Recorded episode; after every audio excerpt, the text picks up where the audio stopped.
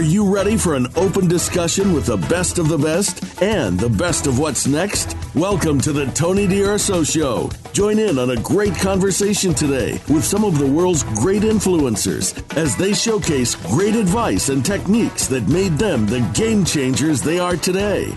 Now, here's Tony D'Urso. Welcome, I'm your host, Tony D'Urso, and it's good to have you with us today. And maybe this episode will hit closer to home to help you out. If this resonates with you, and I really do hope it does, please share this with your friends too. This is all about helping you and your friends turn your vision into reality. Today, we're going to discuss winning in your category with Dan Granger. Now, you're listening right now because you want to scale up your business. You want to learn some great marketing tactics, or you're planning to start something great. Maybe you want to hack that day job of yours and turn your custom watch design into a six figure income maker, something like that. Am I right so far?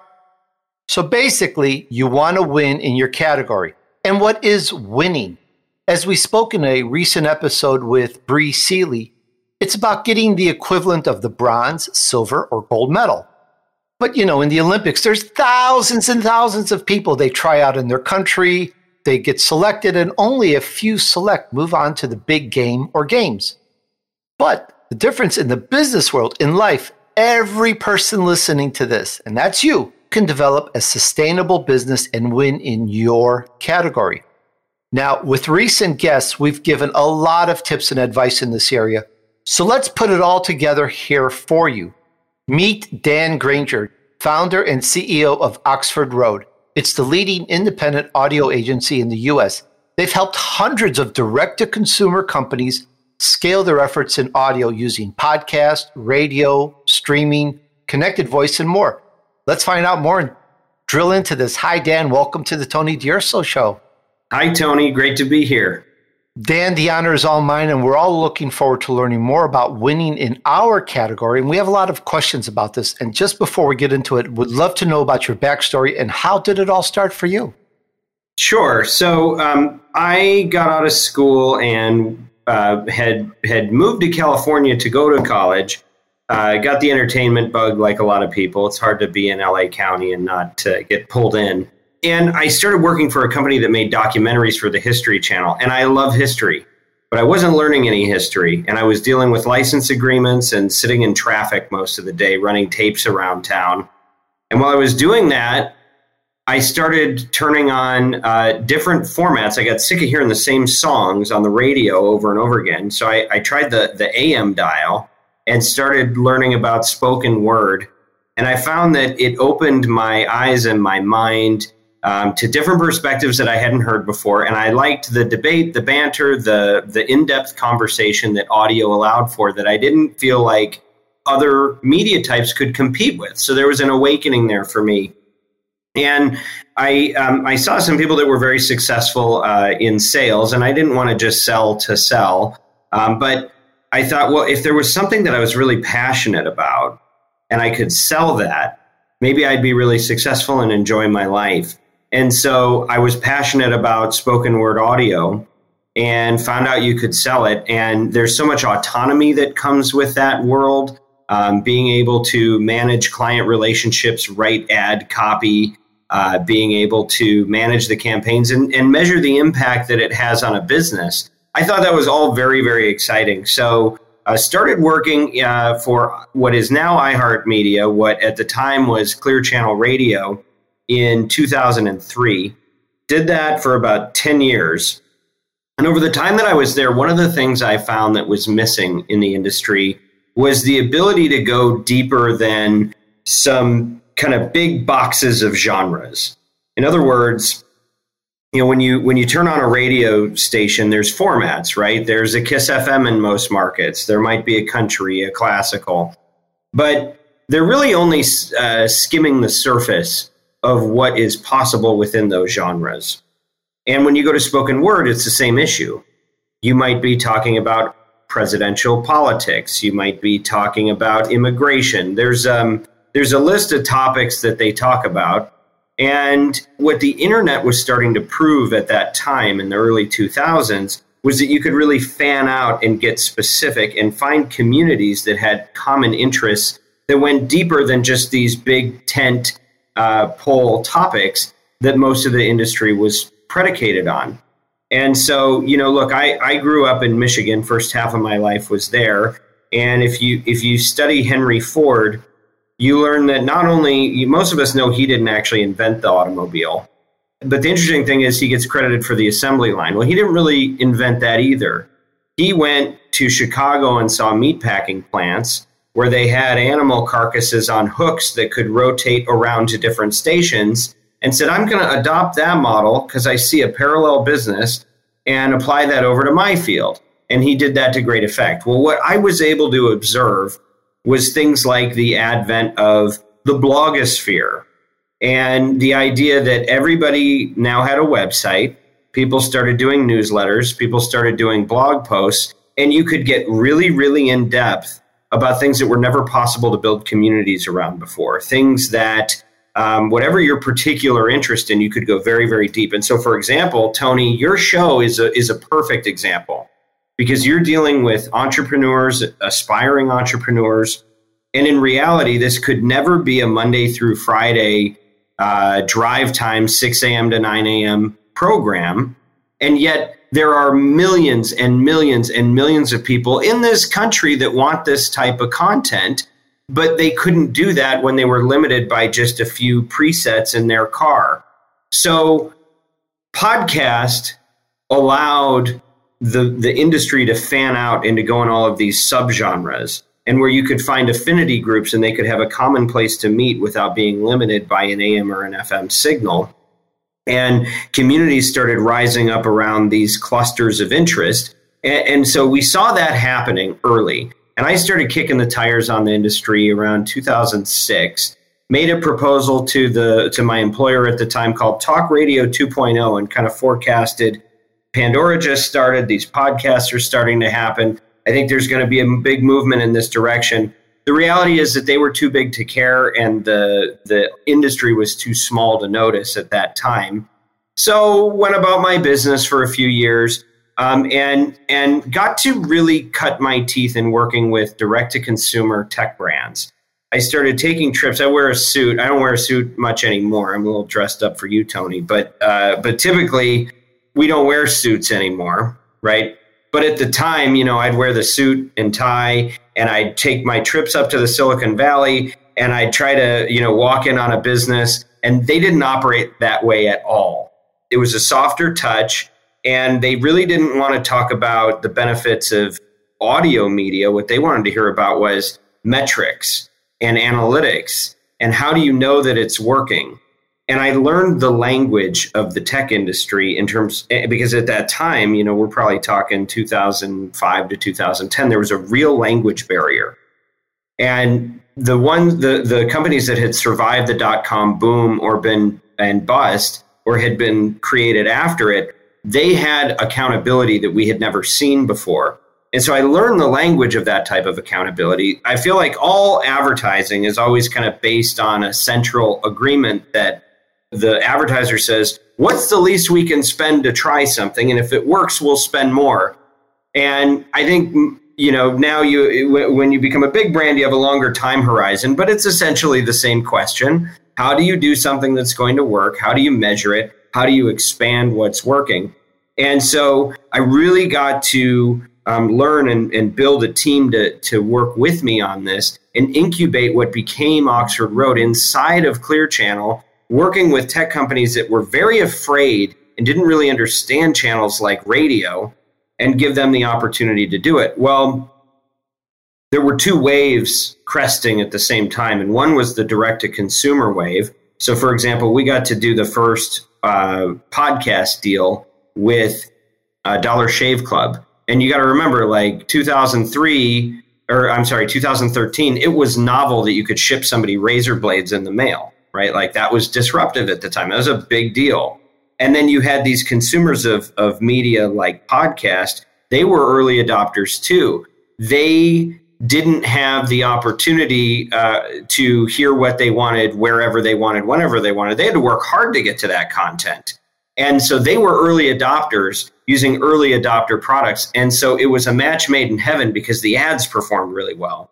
So I started with a little side hustle where some of us would go into a conference room and make calls to, you know, the Marc Marons of the world and their managers. They didn't have all these networks. And we built a web of relationships that we could take some radio advertisers that wanted to expand into new channels and put them on podcasts with great success. So the convergence of the direct to consumer revolution and the podcast revolution um, caused us to have a little side hustle that became a, a large business very quickly. And we were to, able to open our doors um, on good terms with my previous employer, Clear Channel, and also um, a full book of business. And so in 2013, we started Oxford Road and uh, we're off to the races, grew very, very quickly. You know, we got into the Inc. 500, which is, is cool. But what was even cooler was they measure your growth on a three year period. We achieved what it takes three years for most companies to do to get in the 500. We did that in two years. No outside funding, no help uh, from really any institutions. We did this thing on our own and uh, and I'm proud to say I'm still working with a lot of the same people that uh, that we kicked this off with. It's great. We're talking with Dan Granger about winning in your category, and you can find out more at oxfordroad.com. We know how to spell that O X F O R D R O A D.com. This is the Tony D'Urso Show where you can learn from the wisdom and success of others to help you move on your vision path. Just ahead, the chat continues about winning in your category with Dan Granger. But first, it's time for us to take a short break. See you back here in just a moment.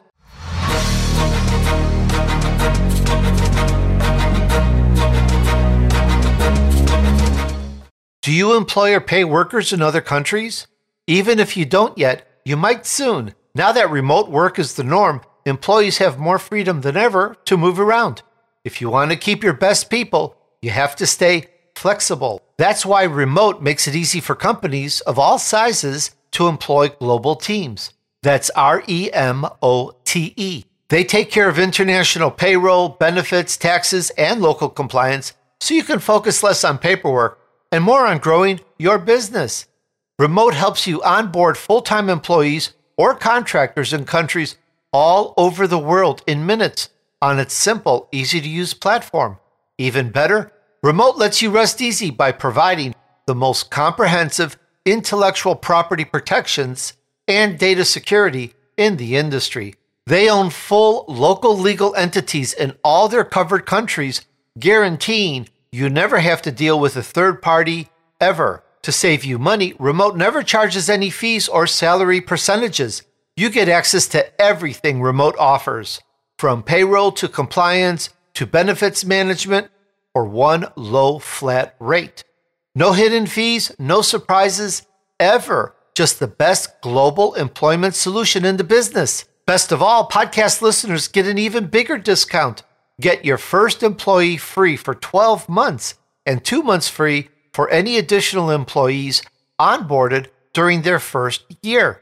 Just visit remote.com slash Tony and use promo code Tony. See why top global companies like GitLab trust Remote to manage and pay their international teams. Whether you want to hire one person or 100, Remote makes it easy. Visit remote.com slash Tony and use promo code Tony to get started. That's R E M O T E dot com slash T O N Y. Try it today and tell me how you like it. Remote.com slash Tony, code Tony.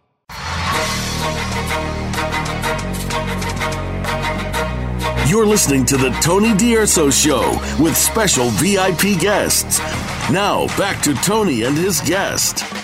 All right, we're back on the Tony D'Urso Show where you can learn from the wisdom and success of others to help you move on your vision path. Today's show is winning in your category with Dan Granger. Check out my elite entrepreneur interviews on Apple Podcasts, Spotify, or you can find everything back to day one at Tony, D-U-R-S-O, dot com slash podcast. And now back to the chat with Dan. Dan, it is quite an amazing story of how, and I want to drill a little bit into why Oxford Road and why what makes it so different. It's like podcasts, we know that, and radio, we know that, but why are you so different? And um, and then we want to kind of go into the media landscape a little bit, but let's just start there on what makes you so different.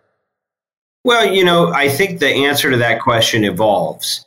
At the beginning, I think a lot of it was we were really kind of the only game in town. I mean, there there were some agencies that still exist today that were starting to transition from being radio agencies or endorsement radio specialists into the podcast space.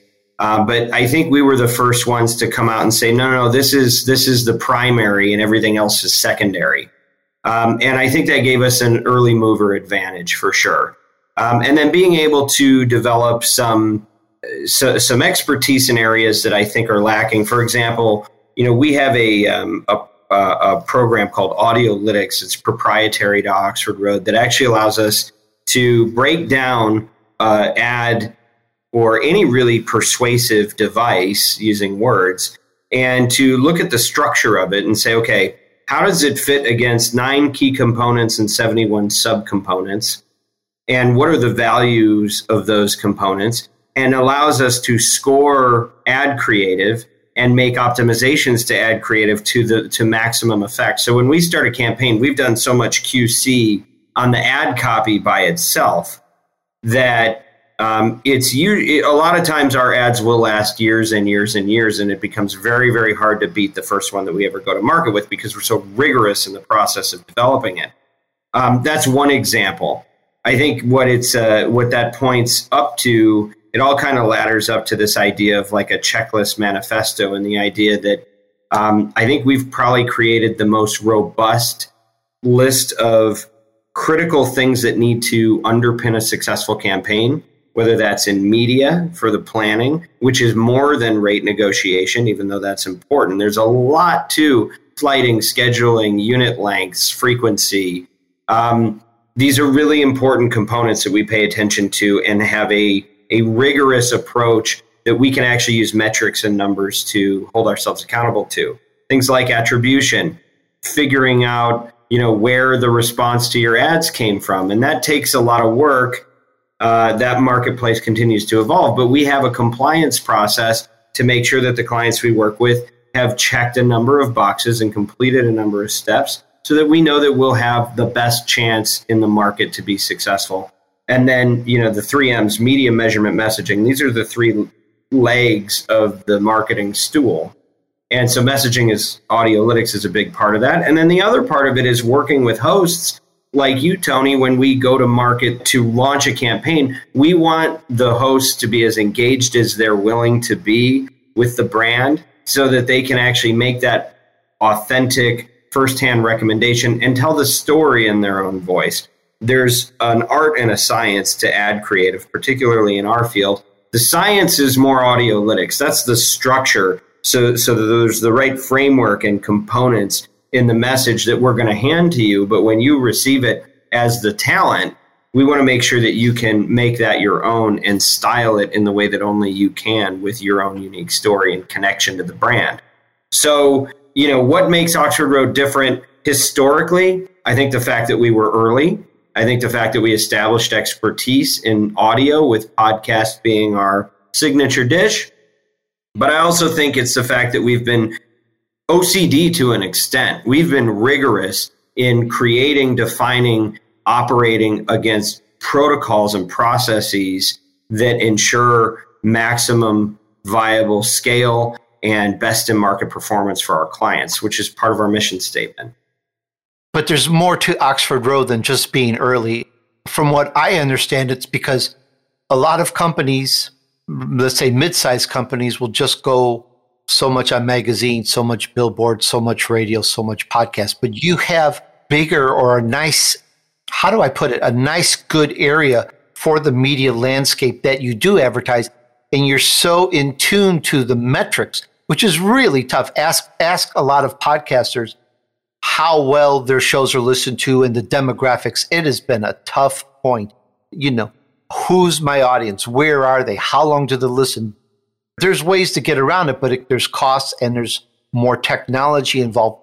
But you've gotten around a, a bit of this. I don't mean around. You've you've tackled and solved this for your large advertisers, sponsors that work with you in being able to give them the metrics that are what they need to see that their ad is performing. Because you see something out on the billboard or on TV, you don't necessarily know in the old days what it was doing. You just know, well, my phone has rung more times, more, you know. Today it's very, very different. And I'd like to know how far you've taken that down in terms of being able to see where you're getting the best bang for the buck, so to speak, and where you're getting the best results on your Absolutely. advertising. Okay, so um, great question. And without going down the attribution rabbit hole and talking, you know, pixel-based attribution versus surveys and promo codes and all that, let's just agree that um, we have best-in-class methodologies, and we sometimes we work with third parties so that we know how every program that we buy performs. We have hundreds of millions of dollars of historical performance data on thousands of different programs and channels uh, that we've accumulated over the years. Now, what we've been able to do is tag it, normalize it, and express it back to ourselves in a way that it doesn't just help when you're talking to a client and going, here's the performance we saw by program, here's how we're going to optimize. That's part of the work. But behind the scenes in our planning process, we've been able to do is say, okay, you are brand X. Um, we have worked with you know half a dozen brands that reach a similar target that have similar goals, maybe similar KPIs or pricing points. And we're going to look at the top performing assets for each of those other advertisers that meet your, that are really in your comp set. And we're going to paint by numbers and go from the top down using our performance data and knowing that, hey, look, this show, show uh, Y was an average of 5x better than it needed to be across seven different brands that were like the one that we're placing for. Well, guess what? The math and the analytics is going to inform that media plan better than anything Nielsen can give you. And so that is definitely a part of the secret sauce. Being able to have case studies or a database of data, performance data, and being able to correlate that and project it forward for other brands. You know, nothing predicts success like past success. And we have the information to be able to use that with every plan that we make. And so we try to do that. Dan, I like to look at this from a non biased, maybe a little humble approach. Are podcasts really as good as we think they are in terms of advertising with them? We have a lot of podcasters in the audience as well. How do we stand? How does how do we or how do podcasts stand up to radio and these other forms of advertising? Look, every channel has its advantages. I think that you've got a bit of a gold rush still going on in podcast. Word has spread, and you're seeing a lot of money flow into the business in the last couple years. Of course, a lot of M and A. So you know when when when is when does it overheat? I don't know. I don't think we're quite there yet. Um, but I, look, I do think it has natural advantages for example, what we talked about was, you know, radio is an intimate channel and you can paint pictures with words and you can connect with people more deeply and it's not so soundbite driven. You know, you turn on cable or, you know, a lot of what you see on television, it's it's got to move real, real fast and you can go an inch deep and a mile wide. It's like Twitter in a way. You know, a lot of online content is like that. You get short thoughts. And if you want to go deep, you have to read an article. Well, we're like the articles, we're like the magazines, right? Like where you can really connect and break down a problem and workshop it and talk about the different sides of it and have a human connection and I think an empathy for each other that is really hard to produce when you're bound to a time clock, when you've only got 30 minutes, when you've got to have a ton of commercial breaks in the middle of it. I just think that audio is perhaps the most intimate media channel. And I've always believed that. So I got into that because I believed it as a consumer. But I think that podcast, half of its advantages are organic, the other half are going to go away uh, because listen, uh, they've all been, you know, uh, most of the the impressions that occur in the podcast medium um, are now owned by large corporations who at some point are going to have to make good on their investment when they buy a network for $300 million. They're going to have to show a return. That means more ad units. That means more produced ads. That means less risk. You're bringing in now. You're courting big Madison Avenue brands, and you know we work with all sizes of companies. But the bigger the company, the less they want to see you be a maverick in your content. But who built the podcast ecosystem? Mavericks, um, people that were willing to go against the grain. That starts to go away, and so I do think over time we lose our edge a little and I think we become a compromise with what was radio. But I certainly think that it has advantages. You know, um, I know we'll get a chance to talk a little bit about brand safety and polarization and some of the challenges of combining user generated content with the spoken word and giving everybody access to that with no filters and oversight. You know, I think that this is how the West was won. It starts out uh, with a great opportunity for the people that move early if you don't get killed. And uh, and then eventually you go, well, they're running out of gold, but we can still sell these guys picks and shovels. And you know, I think that you start to see infrastructure coming into the space in ways that um, you didn't see before, and and I think we just have to accept that that's the natural progression of things, and and be excited for the incremental progress that we've made and that will sustain in the industry. This is the Tony D'Urso Show where you can learn from the wisdom and success of others to help you move on your vision path. Just ahead, the chat continues about winning in your category with Dan Granger. But first, it's time for us to take a short break. See you back here in just a moment.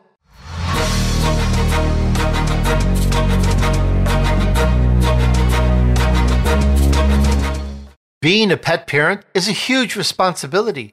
Since our pets can't talk, we do our best to understand what's going on. But knowing something's up with them or their health and not understanding why is one of the greatest challenges of pet parenthood.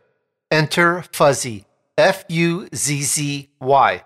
Fuzzy is a telehealth service for pet parents that offers 24 7 access to personalized pet care from veterinary professionals. From everyday questions to middle of the night emergencies, Fuzzy has the answers pet parents need through live chat and virtual vet consultations available to you 24 hours a day, 7 days a week. Fuzzy can answer your pet questions, big and small, urgent, and every day. Fuzzy can also recommend the exact right products for your pet, all of which are handpicked by their established team of veterinary professionals and available at discounts exclusive to Fuzzy members. From getting your pet's diet just right to meeting their middle of the night needs to finally figuring out what makes their breath smell that way, nothing is too big or small for a quick Fuzzy call. So let's do this. Right now, Fuzzy is offering our listeners a free seven day trial membership. Go to yourfuzzy.com slash D-U-R-S-O today to sign up that's a free seven day trial at Y O U R F U Z Z Y dot com slash D U R S O. And for a limited time, Fuzzy is also offering a special discount of $20 off any of your pet's product needs pet meds, supplements, food, and more with promo code DURSO. That's yourfuzzy.com slash DURSO for your free trial of Fuzzy with access to 24 7 personalized pet care and vet recommended products. Do this today, check it out, and tell me how you like it. Yourfuzzy.com slash D'Urso.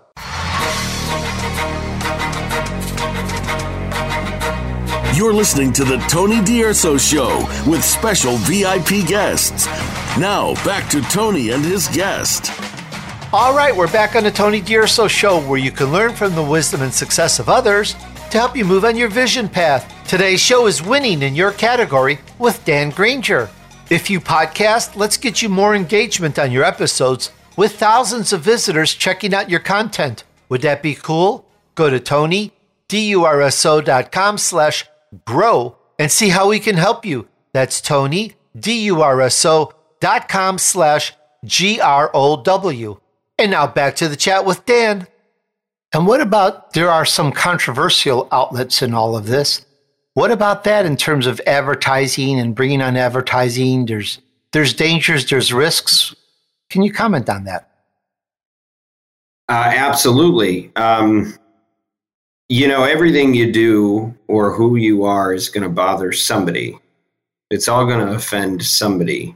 Um, and we, I think we have found that everybody's a journalist now. Everybody's got a microphone. You and I have shows because we decided to have shows, right? And uh, and and social media, I think, is the easy example of all this. What happens when you turn on everybody's mic at the same time and you don't have anybody moderating the conversation? It gets messy real fast. And so, in the same way that you know, Facebook has misinformation problems, it has hate problems, and the more polarizing a statement you make, the more attention it draws. You know, we've we've known for a long time if it bleeds, it leads, right? We'll extrapolate on that for every type of media with no FCC governance uh, on the internet. And uh, the floodgates are open, and we're all living through that time. It's a very interesting time in human history. Well, in our world, in audio, it's even harder because you know you can't really at this stage do like keyword blocking or things like that. You know, you and I are going to have a conversation for you know 40 50 minutes and that conversation i could say anything right now. We could do this whole thing on our cell phones and post it immediately slap a couple ads on it. They'd never know what they were getting themselves into.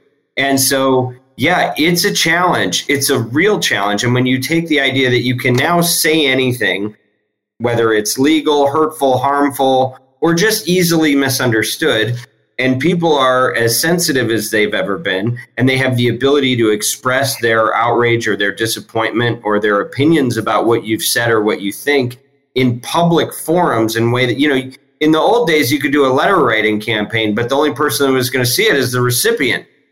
Now you get to publicly shame people at scale.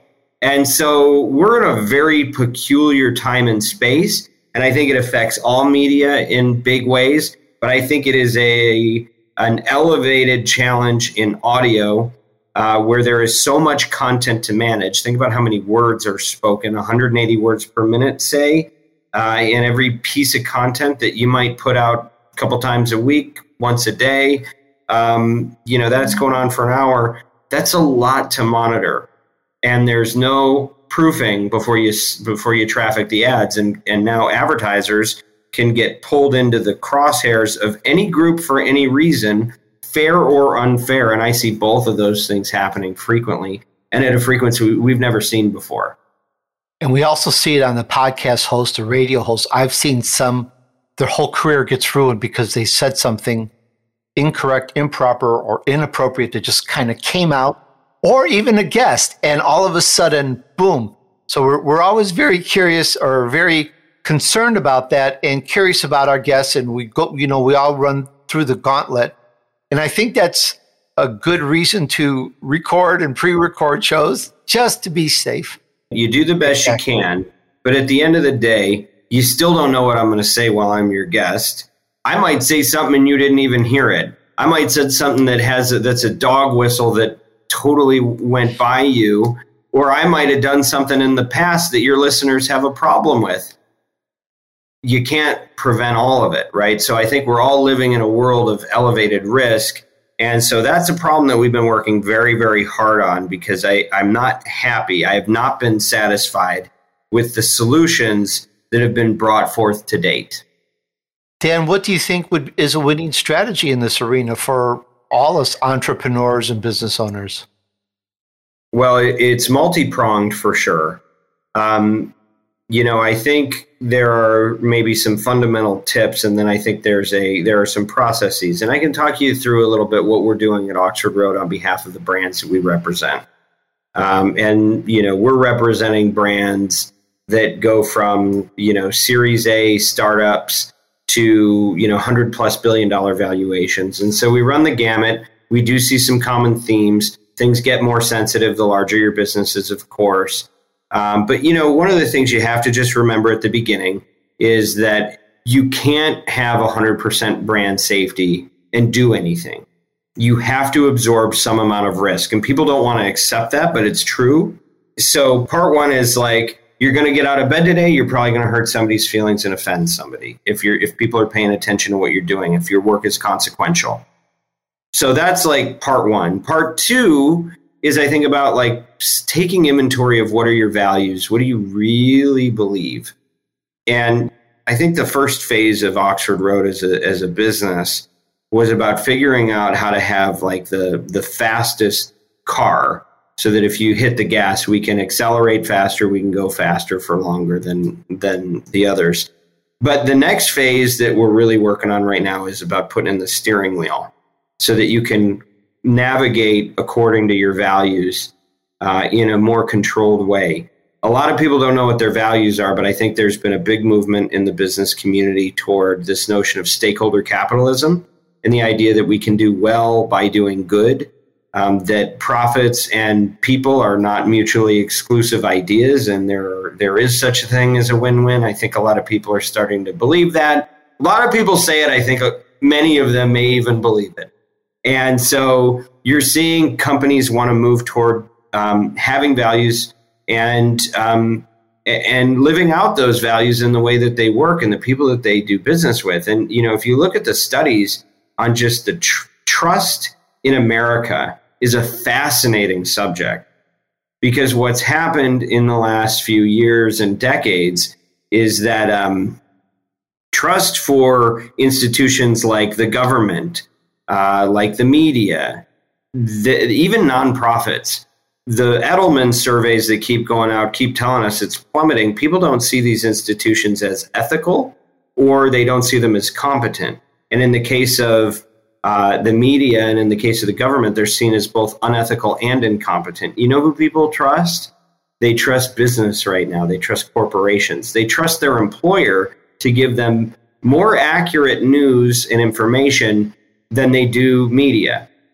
What do you do in that environment? And are, are we even qualified for that in the business community? I don't know. But let's accept the premise that here we are.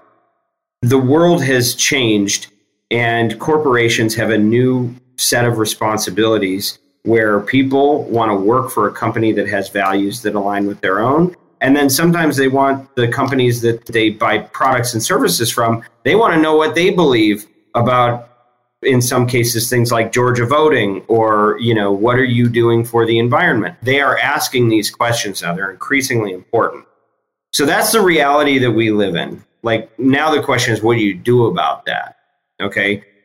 So step one, as I talked about, it's figuring out what you actually, you know, like what are the hills you're going to die on. You can't.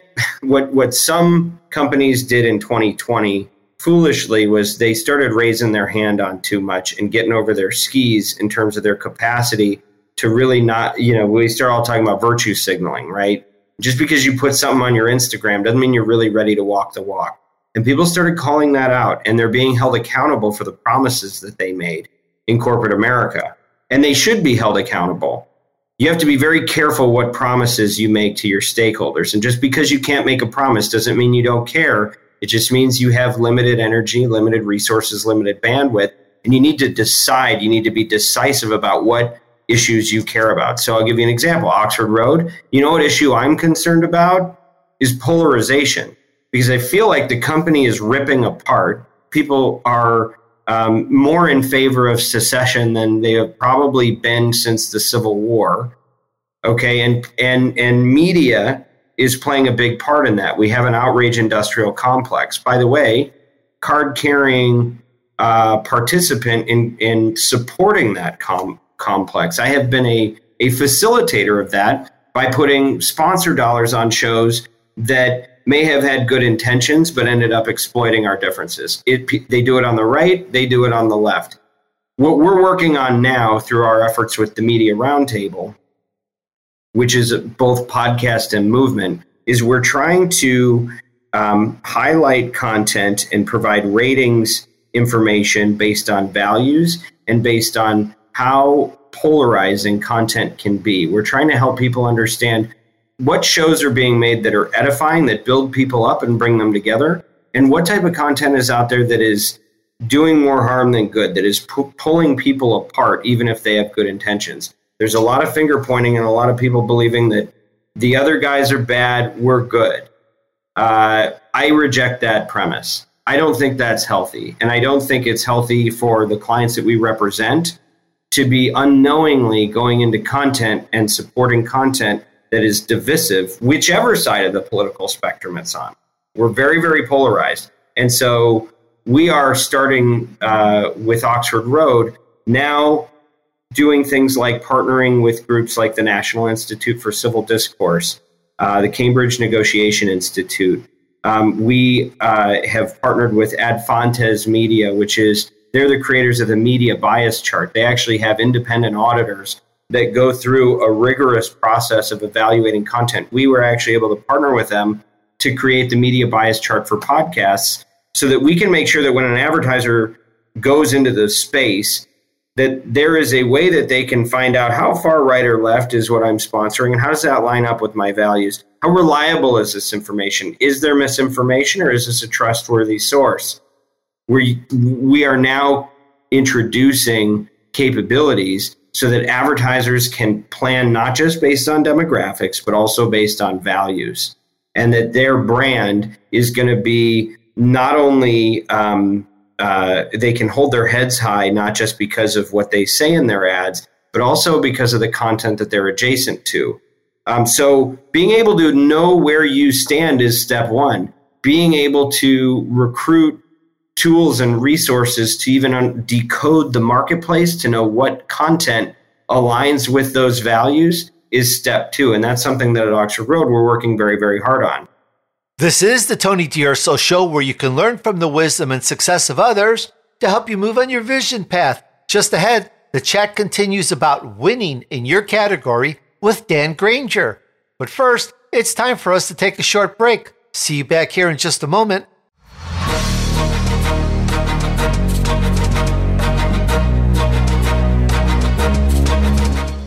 Do you know why free trials renew without your consent? It's a business scam out to get you. Don't let greedy corporations pocket your money. Download Truebill to take control of your subscriptions. That's T R U E B I L L. Truebill is the new app that helps you identify and stop paying for subscriptions you don't need, want, or simply forgot about. On average, people save up to $720 a year with Truebill. Because companies make subscriptions hard to cancel Truebill makes it incredibly simple. Just link your accounts and Truebill will cancel your unwanted subscriptions in one tap. And your Truebill concierge is there when you need them to cancel unwanted subscriptions so you don't have to. And it becomes so hard to micromanage finances and see who's charging you. It's been a nightmare at times, but not anymore with Truebill. They saved us tons and you should use them too. Truebill has over 2 million users and helps save them over 1 hundred million dollars. Like Matthew B, who says, quote, In a matter of seconds, I saved $660 for the year on my DirecTV bill, saved $120 for the year on my Sirius XM bill, saved $840 a year on car insurance. End quote. So let's do this. Don't fall for subscription scams. Start canceling today at truebill.com slash Tony. Go right now, truebill.com slash Tony it could save you thousands a year.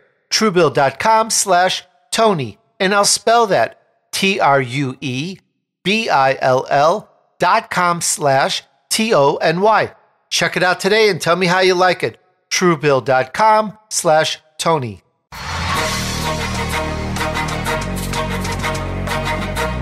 You're listening to the Tony D'Urso Show with special VIP guests. Now, back to Tony and his guest.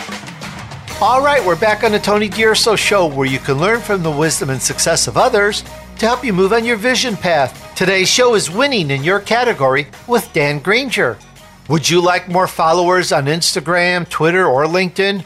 We can help with that and get you organic followers. Check out tonydurso.com slash grow. That's Tony, D-U-R-S-O.com slash G-R-O-W. And now back to the chat with Dan.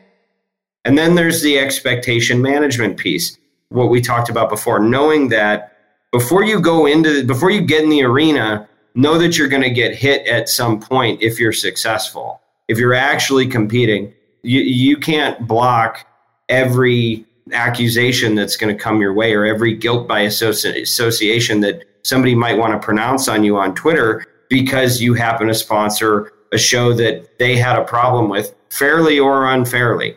That's part of it. And then part of it is about okay, you got the email. You found out that, hey, there was an issue with this program, or they said something stupid today, or they said something today that might not have been stupid, but it sounded stupid and it sounded offensive and it sounded hurtful. The line between perception and reality can get very blurry in these cases. And we have step by step protocols so that people cannot go to the nuclear option so fast. Because what we saw happening was that in 2020, a lot of the brands that we deal with started getting um, thrown under the bus on social media or from employees within the organization saying, hey, you're affiliating with this content and I find this content problematic for the following reasons. And then the shows would go, cancel this right away. Well, you know, this is not as uh, robotic as many would like to believe. It's not like you're just buying an ad. You're doing business with Tony D'Urso. There's a human being on the other side of this that we have built a relationship with on your behalf. And we want to give them their day in court. We want a due process. So we may want to pause our campaign, but we want to have the ability to have a step by step process that we can go through that allows brands to truly investigate what was being said about the program that they're in partnership with and have more ideas for how to resolve if there's an issue than just cancel immediately and never go there again.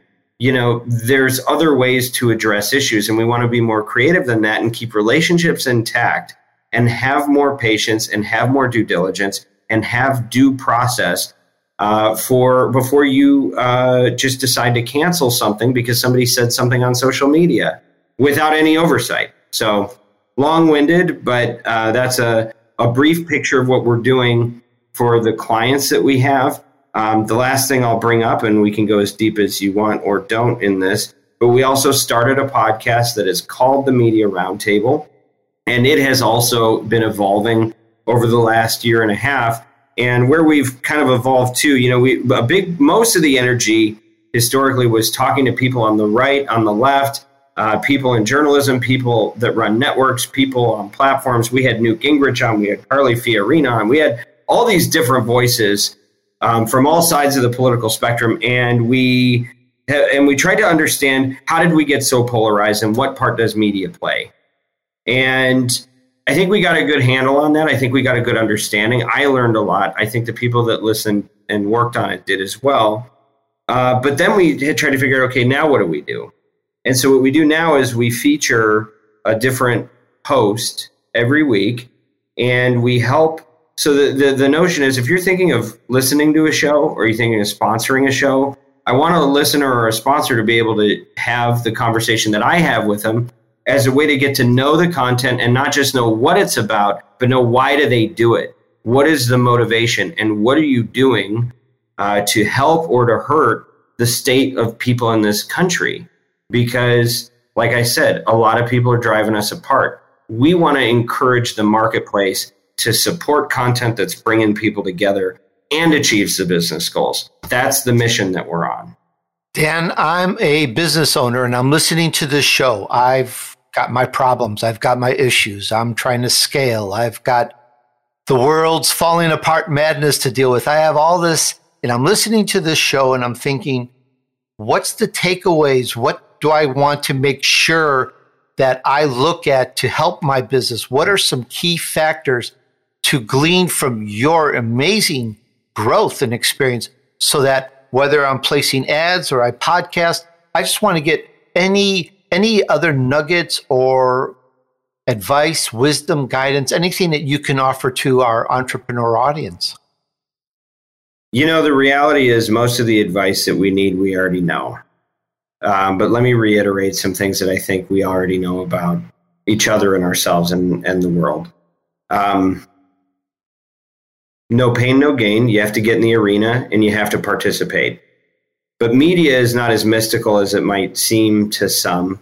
You know, when you think about the idea that the marketplace today allows you to build an unlimited amount of partnerships with human beings that have an unlimited number of relationships with people and that you can build a team of ambassadors for your brand who are going to introduce what you do to their audience. That's a phenomenon. And that's uh, podcast is not the only place to do it, but it I think when you line up the influence factor, at least today, the way pricing is, I think it's the the best game, and I, I, think it's the the, the best uh, uh, the best channel in the marketplace uh, for what we're trying to achieve. Measurable performance, you know, at scale is what podcast is providing. So, you know, hopefully, if you're listening to this, you're understanding like I want to build relationships with people that have relationships with audiences that they trust because they will take that trust and they will recommend to people who trust them to also trust the business that you're running if you have a business worth trusting. That's one. Two is, you know, like we talked about, um, you know, values are a thing. And if you haven't been, if you've been profit focused but not thinking about the impact of your profits on people, I think that that's, um, I think that that way of thinking is going extinct. I think you have to embrace uh, where the world is at and where it's moving to. It doesn't mean you have to get crazy. You do have a business to run. And let me tell you, uh, the bottom line still matters. So don't let anybody push you off of the fundamentals of uh, growing your top line and having a healthy bottom line. That is never going to change. But if you but you can't do it by any means necessary. If you could before, you that's not a sustainable plan for you. And so getting really clear and honest about not the values you think people want you to have, but who are you and what do you really believe and what's helpful to people and how can your business directly correlate to outcomes that benefit the people who work for you, the people who may have invested with you, uh, but your customers and the people in the communities of your customers. How do you leave the place better than you found it? That's a big piece of this. And if you can know that, you can actually make decisions that don't feel reactive or don't feel like you're just following a trend and going, look, I'm I'm a woke corporation. You know, that's that's not authentic. That's not what people believe. But do they want a values purpose driven company that's really making a measurable difference in the marketplace? Of course they do. People want to follow that. And so know what you believe and then follow that. And don't forget the business fundamentals because those still count. Uh, and if you um, and if you want to talk about using podcasts as a way to do it, you're listening to a show that you can sponsor. If you want a partner to help you try to figure that out, we're happy to talk.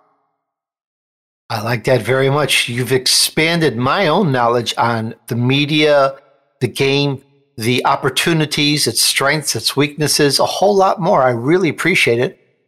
And once again, we spoke about winning in your category with Dan Granger, and you can find out more about all of uh, about Oxford Road and Dan at oxfordroad.com.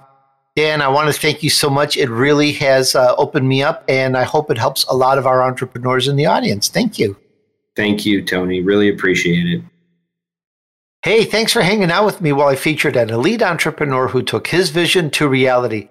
This was an intriguing interview about my favorite subject winning in your category with Dan Granger. We talked about so many things, and in no particular order, we discussed today's media landscape. And we talked about good places to advertise. And from a non biased point of view, we talked about podcasts. Are they as good as we think they are in terms of advertising with them? And we compared radio with podcasting. And then we talked about, well, what goes wrong with brands that advertise in controversial outlet aside, well, from the possibility of getting canceled, when something is said incorrect or inappropriate on a show, how that may reflect back on the sponsor or the host or the guest. We've seen this boomerang. We've seen different things happen. We've seen wrong things happen. And we kind of have to be very careful sometimes and make sure we're politically correct. I try very hard to do that. I like to always give a good look and be not really down the middle, but just really good, fair representation and just take a look at what are good and best practices that we consider f- to help us in our business. We talked about, well, winning strategy in this arena for entrepreneurs. You know, what, what should we do and how? Dan brought up some very good points right at the end here, and I really, really liked it. It really sums it up very nicely. And he talked about his podcast, The Media Roundtable. We talked about how it serves the marketplace. And we also threw in some stuff about, which I just mentioned earlier too. We talked about brand safety, suitability. But you know, I'd like to know what did you get out of this? What resonates the most with you? Please let us know. And thank you so much for spending some time with us. Let's help you move on your journey to success. Thanks and remember, success awaits those who persevere and remain steadfast despite the odds. Sow good seeds, do good deeds, and join me on the next episode of The Tony D'Urso Show.